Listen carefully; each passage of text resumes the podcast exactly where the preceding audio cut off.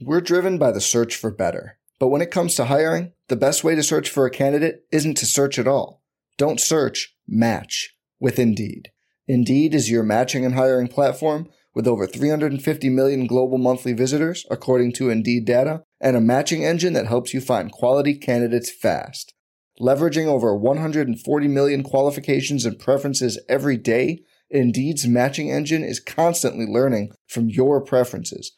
Join more than 3.5 million businesses worldwide that use Indeed to hire great talent fast. And listeners of this show will get a $75 sponsored job credit to get your jobs more visibility at Indeed.com slash BlueWire. Just go to Indeed.com slash BlueWire right now and support our show by saying you heard about Indeed on this podcast. Indeed.com slash BlueWire. Terms and conditions apply. Need to hire? You need Indeed. This podcast episode is brought to you by Coors Light. These days, everything is go, go, go. It's nonstop hustle all the time. Work, friends, family expect you to be on 24 7. Well, sometimes you just need to reach for a Coors Light because it's made to chill. Coors Light is cold lagered, cold filtered, and cold packaged. It's as crisp and refreshing as the Colorado Rockies. It is literally made to chill. Coors Light is the one I choose when I need to unwind. So when you want to hit reset, reach for the beer that's made to chill. Get Coors Light in the new look delivered straight to your door with Drizly or Instacart. Celebrate responsibly. Coors Brewing Company, Golden, Colorado.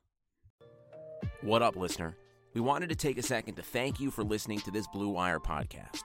Be sure to show your support to this pod by subscribing and dropping a five star review on iTunes, a follow on Spotify, or the appropriate DAP for any other platform you might be listening on. And if you're enjoying this show, chances are you'll like one of our 75 other sports podcasts. Find more shows you'll love at BlueWirePods.com. Thanks again for listening, and now back to your regularly scheduled podcast.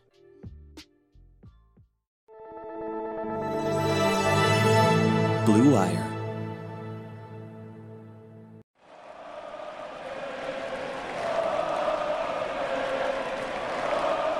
What is up, Nets fans? Welcome to the Brooklyn Buzz. I'm your host, Nick Fay. With me, as always, Jack Manuel. Jack, how are we doing? I am frustrated. Yes, very frustrating game. Nets losing Washington 113 107. And to make things even worse, Kyrie Irving got injured in this game. They're calling it a knee sprain. We don't really have any details at this point, fresh after the game. But before we get into a quick reminder, you can find us on iTunes, Google Play, Spotify, OTGBasketball.com, NetsRepublic.com, and Blue Wire Pods. But, Jack, what went wrong tonight? A lot of things, Nick. A lot of things. The Nets rebounded poorly. The Nets didn't hit their free throws.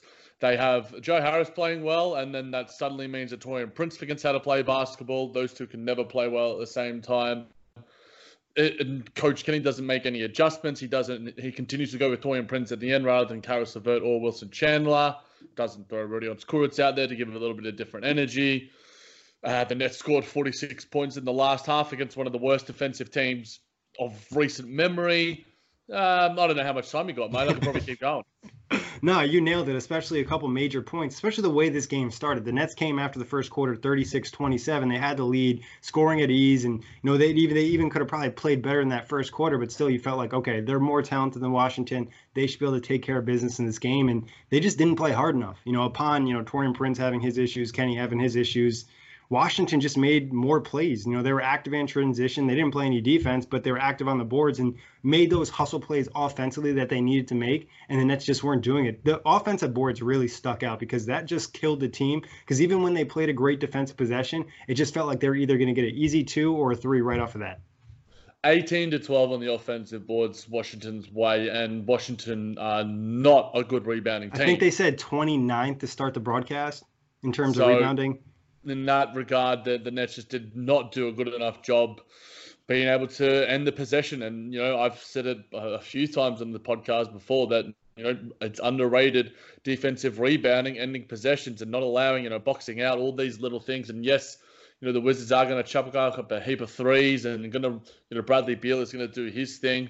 But, you know, I, I just, it's such a frustrating performance, Nick. And I think that, yes, the Kyrie Irving injury late in that game certainly didn't help things, but the Nets were just uh, a haphazard and, and really mis- disjointed team in those final few minutes. That just nothing was really going right. Coach Kenny's tie was falling off. nothing. It was just a it was a shit show. Yeah, it really was, especially late in that game. And as soon as Kyrie got injured, you know, was it going to be out of the game, you lost that confidence because he's the closer for this team. Then the interesting thing was like Taurean Prince wasn't in at that point. You know, Kyrie was in the game. He puts Taurean Prince in, and I just felt really bad about that. Like, no disrespect to Taurean, he's just having a bad game and he wasn't contributing anything. I just wanted to see somebody else in the lineup right there. And that would have been something from Kenny that's telling me that he's growing instead of just going back to a closing lineups he's used in the past, knowing that, you know, Taurean just isn't, doesn't have it tonight. He, he didn't. He didn't at all. He made one field goal. One field goal. He didn't rebound the ball well, which I've said of him before that he has done well. He did have a steal and a block. He had a couple of dimes but he wasn't a good player. He was one of the worst Nets rotation players out of the nine Nets rotation players. I would say he was eighth best. I thought that you know Caris was pretty poor as well, despite the fact that he was he did hit a three and he was plus four and he had that nice little putback dunk. I thought Caris LeVert is you know continuing to struggle, whereas at least Taurean Prince has had a semblance of somewhat of good games uh, over this past little stretch. But yeah, put in Wilson Chandler, Rodions Kurucs, you know, Caris LeVert, give him a bit of confidence going forward to show that you're ready to go to him. It, it was dumb from Kenny. It, it's one of the more silly decisions that we've seen of him. And, you know, I think he's going to have to, to live with that. And a lot of the frustration that he showed should have been redirected towards himself.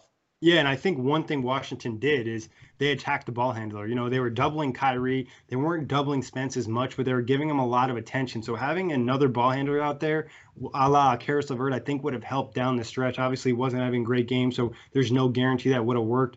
Could have went with Wilson Chandler, wouldn't have minded that. But I mentioned to you earlier in the game, I wanted to see Rodions in the second half because the Nets kind of lacked that energy, and I didn't feel like Prince or Chandler was having a great game. You have another forward on the roster. Why not throw him out there? You can change things up. Your rotation does not have to be exactly the same every game. He his rigidity is starting to really grind on me, Nick. In in, in some instances, I mean, yes, there's time where you you put the faith in your players, but when things aren't going right, doing the thing that's what hasn't worked the entire evening the chances of it actually suddenly miraculously working, I don't really know. I don't think it's that high of a probability when you do things that aren't working in the first place. It's just silly at the least and idiotic at worst. And, you know, even Nicholas Claxton could have provided something. I know that that's probably going a bit too deep into the rotation, but Claxton and Kurucs are the energy guys for this team in many ways. And neither of uh, both of them could have provided at least that and maybe you know a, a, bit of boxing out. And both of them are, are quite good rebounders. And Taurean Prince wasn't good tonight, and Wilson Chandler wasn't that good of a rebounder tonight as well in his 20 minutes. So. Oh, it's just that uh, it's not necessarily the thing that that lost the Nets the game, but uh, it did not help it was probably something that could have changed the game. There was a possibility. There's no guarantee making a lineup change. I wouldn't have even minded to see undersized TLC out there at some points because I think yeah. the Nets lacked a little bit of spark, especially in the second night of a back to back. Like some of these guys are older, they miss a lot of time, not necessarily in the best shapes of their lives. Why not use some of these players that you kind of developed over the stretch when everyone was injured? You know, take advantage of that. I think at times it's just like so weird with the rotations. Like it doesn't have to be nine, it doesn't have to be ten. Like certain games, if your guys don't have it, it can be eleven or twelve. We've spoken about before, Nick, about Nick Nurse. I've spoken about on the outlet. I've yep. spoken about on Full Access Hoops. I've spoken about on JBT about the fact that he's willing to look silly to do different things that can create a semblance of consistency and winning basketball. Coach Kenny doesn't want to do that. Coach Kenny just seems like, nah, this is what I know. I'm going to do this. And if it doesn't work, I'll live with it. But if it leads to losing basketball and, and, a lack of cohesion, then you have to feel the wrath of, of the criticism that is warranted. And it is more than warranted tonight. I think a lot of the players tonight have to take a brunt of that as well, just not being able to execute. There was, you know, that first quarter, I felt really comfortable first through the first half. I'm like, all right, then the next we'll get this going. You know, Spencer's driving really well. He's going to be able to get to the free throw line. But when we did get to the free throw line, we just missed and missed and missed. So, you know, that certainly seeps into a mentality that doesn't fill you with a heap of confidence either. You know, Kyrie Irving, like you were sort of saying, had six turnovers. You know, they were blitzing him very heavily and they were trying to get the ball out of his hands and it worked for the most part. But you would much rather have him out there in the closing moments and Taurean Prince. But not a not a lot of positives from tonight's performance, other than maybe Joe Harris getting back to some form, uh, Jarrett Allen playing well, and Spencer Dinwiddie continuing his good form despite the fact that he was poor from the free throw line. Yeah, Spence I think was a big factor in this game. 26 Spence is nice. You know, he just continues to impress and get back to that all star level. The three point shot looks really good.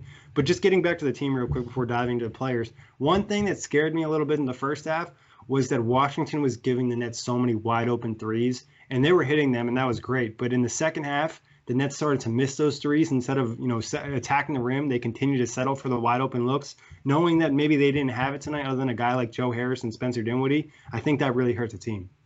Yeah, I think that there was one point where the Nets, Nets missed six straight threes, and you know Joe Harris was the one that I think ended that drought. You know Joe Harris six of eleven from there. Garrett Temple was flames early that fourteen point first quarter, four of ten for him, and four of ten for Spencer Dinwiddie as well. Outside of those guys, Kyrie was one of five, and and Caris was one of two. Everyone else, you know, Taurean Prince, Prince 08, yeah, yeah. So I mean, there's not much working when you've got you know three players doing you know the brunt of the work um, when it comes to the perimeter sort of play. And, and you know, it's not that, you know, Thomas Bryant, Ian Mahinmi, Rudy Gobert or Joel Embiid by any stretch of the imagination. And and I think that maybe there was a mentality in terms of what we sort of talked about, Nick, the fact that they were hesitant to get to the line because they've been missing them. You know, J- Jarrett Allen did not look confident from the free throw line as well at all. Three of seven from there. Spencer Dinwiddie didn't at all either. So from from that, just sort I think that that sort of seeps in, despite the fact that the Nets uh, predicate their game on, on driving and and trying to take shots in the perimeter. When you're not hitting the threes and you're continuing to do it, uh, and then you're not driving, and when you do drive, you're you know don't have the confidence when you do get to the line. Spencer can argue all he wants, but you know maybe hit the free throws, and then you might get some more calls as well. Uh, I, there was just a little bit of frustration, I think, you know, echoed the, the, the entire reverberation of the game. That's exactly that's what it summed up things for me. Yeah, no, it really did. And I just think uh, at times it was just like things were working different plays that didn't include threes. I thought they did a nice job using the give and go or a couple interior passes in this game where, you know, Washington would be a little over aggressive in terms of double teaming down low. So you'd have somebody wide open. We saw, you know, DeAndre and Jarrett Allen hit, you know, Spencer or Kyrie around the rim. They got a layup or they got to the free throw line. I just feel like they got away from things and they just kind of settled and they're just like, they don't play like the team we saw last year, and obviously we knew that was going to change going into the season. But we didn't expect him to play at this level of intensity. We expected to be a lot higher, or at least somewhere yeah. in between. Yeah, it's it seems to me that they're just they lose focus too easily yep. at times, and sometimes they play down to the teams. And you know, Bradley Beal gets a little bit aggressive, and you know, I know a lot of people. What what did you think of his reaction? Do you think it was you know, I know a lot of people are, are really getting in on him on Nets Twitter for, for smiling at the fact that when Kyrie Irving was down, I'm not sure if it was intentional. I'm sure he might be asked about it post game. What were your immediate thoughts on that reaction there? You know, I think some of it is on the officials because I think anytime there's a jump ball, you need to whistle that quickly so there is no type of tussle. I think that's always an issue. Like you need to make a call. I kind of thought it was more so a foul than a jump ball because he had his arm really like tucked into Kyrie. But that's for another day. Um, I would. I don't think it was a dirty play. I don't think it was a clean play. I think it's one of those plays where you're a little bit overly aggressive, where you could injure somebody. Something that Rodions typically do does a lot. So I'm not going to say Bradley Beal's a dirty player. At the time, I was a little aggravated with it because I just felt like it was extra, and I didn't necessarily think the smile was like Bradley Beal being an asshole. I just thought it was him he was like smiling every time he was lying on the floor. He, he just has like a, a, little interesting personality, I guess. Yeah, I think he's been on, you know, some of his his vibes have been a little bit aggressive, a little bit asshole-ishness. And I think that that was reflected a little bit tonight. Obviously, you know, not being selected as the All Star. Spencer Dinwiddie was was complaining about some missed calls from him. He's like, I may not be Bradley Beal, um, and I'm not an All Star, but you guys got to give me some calls too. Beal got to the uh, line uh, 15 times. It's I mean, that I, was a lot. Just, it was a lot. It was a lot, and you know, the the guy, the Spencer Dinwiddie went there seven times, and I think Spencer Dinwiddie.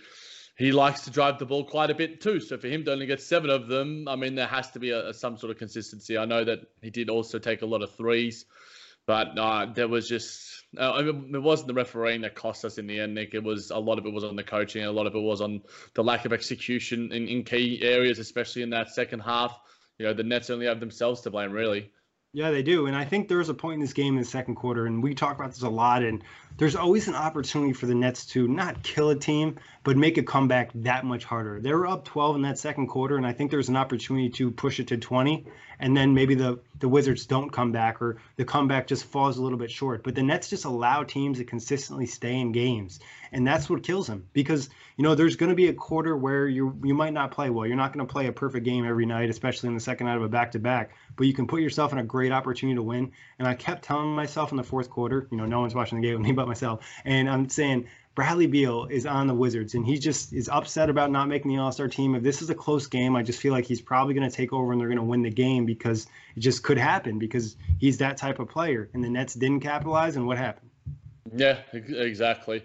Uh, Woj has uh, put out a tweet. Nick Irving will undergo an MRI on his right knee tomorrow, uh, your time per source. So hopefully that MRI doesn't reveal anything more serious than the sprain that was earlier reported. But I guess uh, time will tell. Yeah, I think a hyperextension is best case scenario. You know, when that knee kind of overextends, yeah. that'd be ideal. You know, it could be something substantially worse. Knock on wood that it's not. I think regardless, Kyrie's going to miss some time, and the one player the Nets need to step up during this stretch is Caris LeVert because he's the oh. only guy on this team that can take his game to another level that can provide them not the same output you're going to get from Kyrie, but you're going to get you know a fringe All Star type player. We haven't seen that since the first few weeks of the season. You know, since coming back from injury, we haven't seen that guy. Oh, I thought you were going to say Theo Pinson, Nick, but um, we probably we might see that kid in the rotation. I mean, seriously, I mean, I would automatically throw Rodions into the rotation. You know, you don't necessarily need to replace a like for like when you already do have two point guard-ish players, like you mentioned with Caris LeVert. It's an, there's an opportunity now, obviously, where there is this negativity. There can be uh, an element of positivity to it when when opportunity presents itself for a guy like Caris LeVert who has struggled mightily of late. You know, I've, I've I, when I put out on Twitter during the game, I'm like, I can't remember the last time Caris LeVert passed out of one of his drives. I know you were a little bit disappointed with some of his layup packages you know, to get blocked and denied at the rim by Ian Mahinmi quite consistently, and you know those big guys down low, Thomas Bryant. It was. It seems to me that he just doesn't have the poise and the control and the confidence that he once did. But who knows? Maybe this little mini stretch, maybe that little dunk earlier in the night could give him some confidence and, and maybe some extra minutes. You know, honestly, what I would do is, you know, I'd give an extra five or 10 minutes to um, to a Caris LeVert, maybe give another 15 to, to Rodions, and then you, you chuck the extra two or three to, to a few other players like Spencer Dinwiddie, uh, get him in the starting lineup. And that's what, you know, happens, I guess, with this Kyrie Irving injury. We expect him to be out for some sort of extended period at least. Yeah, and I think like the thing that you don't want to happen is you don't want Spencer to try to do it all by himself like he's had to do in the past, especially during that losing streak we saw, you know, at the end of December, early January. It just puts too much pressure on him. And not that he can't handle it, but I don't think he can handle it on a consistent basis. They really need LeVert to step up and they need one of the other guys to start playing better. And like you said, maybe adding Rodions to give you a punch.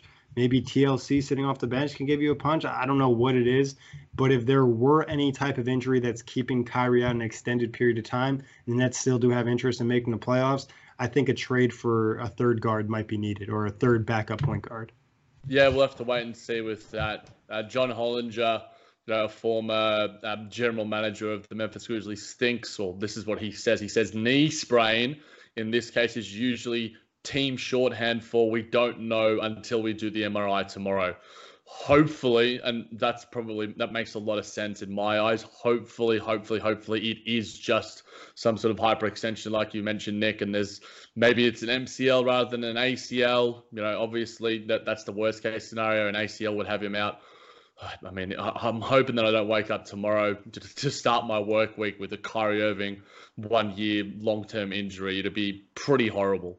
Yeah, it would be pretty bad. I mean, I think uh, someone tweeted out on Nets Twitter that net season is cursed. It kind of does feel that way. It's like yeah. they they sold their soul for Kyrie and KD, and now they're getting the repercussions. Yeah, I mean, at the end of the day, you, you, you sell it every day of the week if it gives yeah, you a chance do. at a championship, Nick. But um, this is what happens, I guess. Basketball gods don't seem to favor us right now. Yeah, and the only other positive that happened tonight is Orlando lost, so the Nets still maintain their half game lead on them. But still, this is just one of those games the Nets need to win. We've said that way too many times this season where they're an opportunity to win a game against a lesser team and they didn't capitalize on it. And if it comes, you know, in April and they don't make the playoffs, it's going to be on them for losing all these games. Yep, where there was like end of quarter things where DJ threw the ball Yep. away and led to a three. I think that happened a couple of times tonight. It was just silly, inconvenient, and inconsistent plays that just lost the Nets the game in a lot of ways you know, in such a short margin. But you know, on to the next one.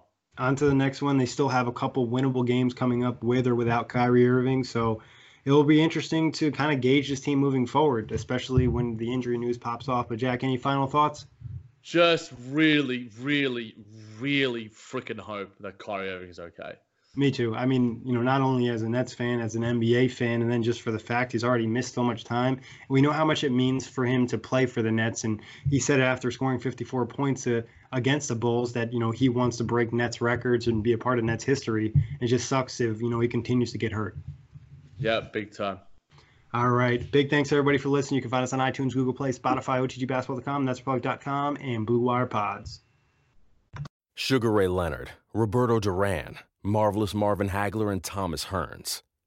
Legends, whose four way rivalry defined one of the greatest eras in boxing history.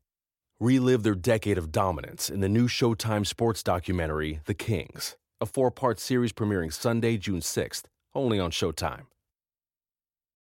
For the ones who work hard to ensure their crew can always go the extra mile, and the ones who get in early so everyone can go home on time, there's Grainger, offering professional grade supplies backed by product experts so you can quickly and easily find what you need.